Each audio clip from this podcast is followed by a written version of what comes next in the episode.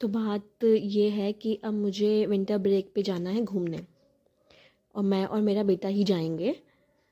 तो हस्बैंड तो मेरा खाना बना भी लेगा थोड़ा बहुत, तो कुछ ना कुछ। अब मैं, चिड़िया है मेरे आंगन में आती हैं बहुत सारी, अब उनको रोटी कौन देगा?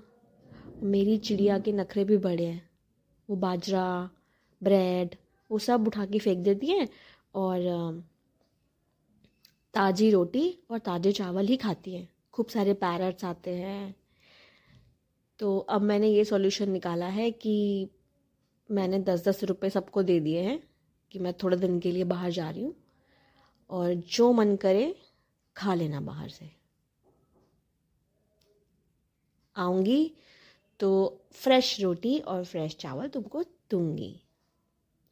सबने अच्छे से आंसर दिया, बोला ची ची ची ची, ट्वीट ट्वीट ट्वीट ट्वीट, सबने अच्छे से आंसर दिया है।